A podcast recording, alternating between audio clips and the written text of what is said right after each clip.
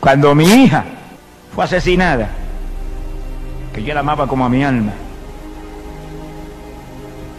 el esposo que la asesinó, yo me metí en ayuno para que Dios lo salvara.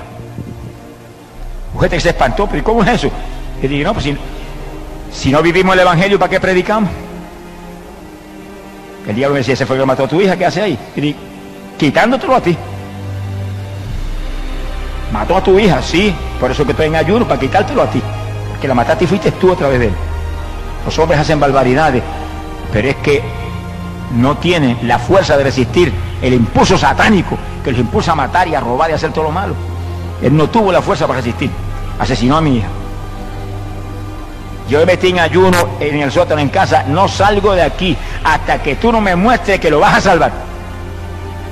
Y a los nueve días en ayuno Dios me dijo, sal, está en mis manos. Y pocos días más tarde yo lo fui a visitar a la cárcel en Miami. Se, se espantó cuando me vio.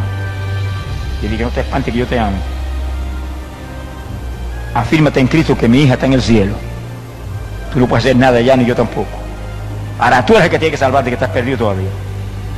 Y bañado en lágrimas, él se reconcilió con el Señor. Había sido cristiano y se había apartado. Y después yo lo visité en la cárcel de Avon Park, donde está ahora mismo.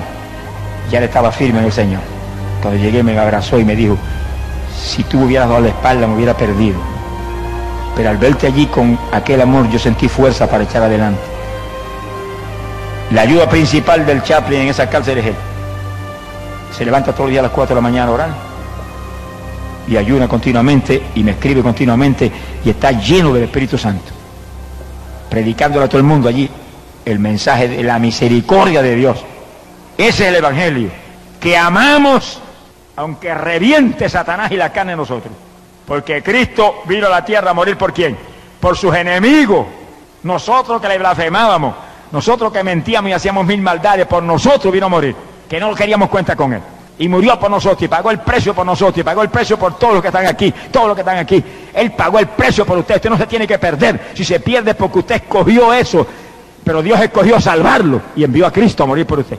Ahora usted, usted que es inteligente, porque usted lo crearon a imagen y semejanza de Dios, échele mano a Cristo y escape. Que en el día que se acerca, nos vamos a abrazar en el cielo. Y me va a decir, me salvé allí en la cárcel en Bayamón aquella tarde. Y nos vamos a reír a carcajada allá arriba. Palabra, lo que el Señor le ama. Asegurados para vida eterna. Aseguramos para vivir por los siglos y los siglos con Dios. Eso es para usted de gratis. Oiga, que lo único grande, la salvación del alma, no hay que pagar un centavo porque Cristo pagó el precio ya en la cruz. Para comer hay que pagar. Para el agua hay que pagar. Si no paga el agua te la cortan. La luz eléctrica, si no la paga te la cortan. Quiere tener un radio, tiene que pagar. Tiene que tener un televisor, tiene que pagar. Quiere tener el sistema de cable, tiene que pagar. Todo hay que pagar. Y para la salvación del alma no hay que pagar porque Cristo lo pagó ya. Alaba lo que el Señor les ama.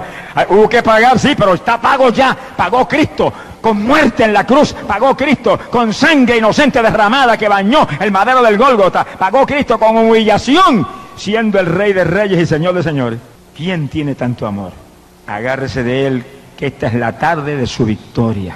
No estamos aquí por casualidad, estamos aquí porque Dios nos envió, porque usted está aquí, está perdido y Él lo ama y lo quiere salvar hoy.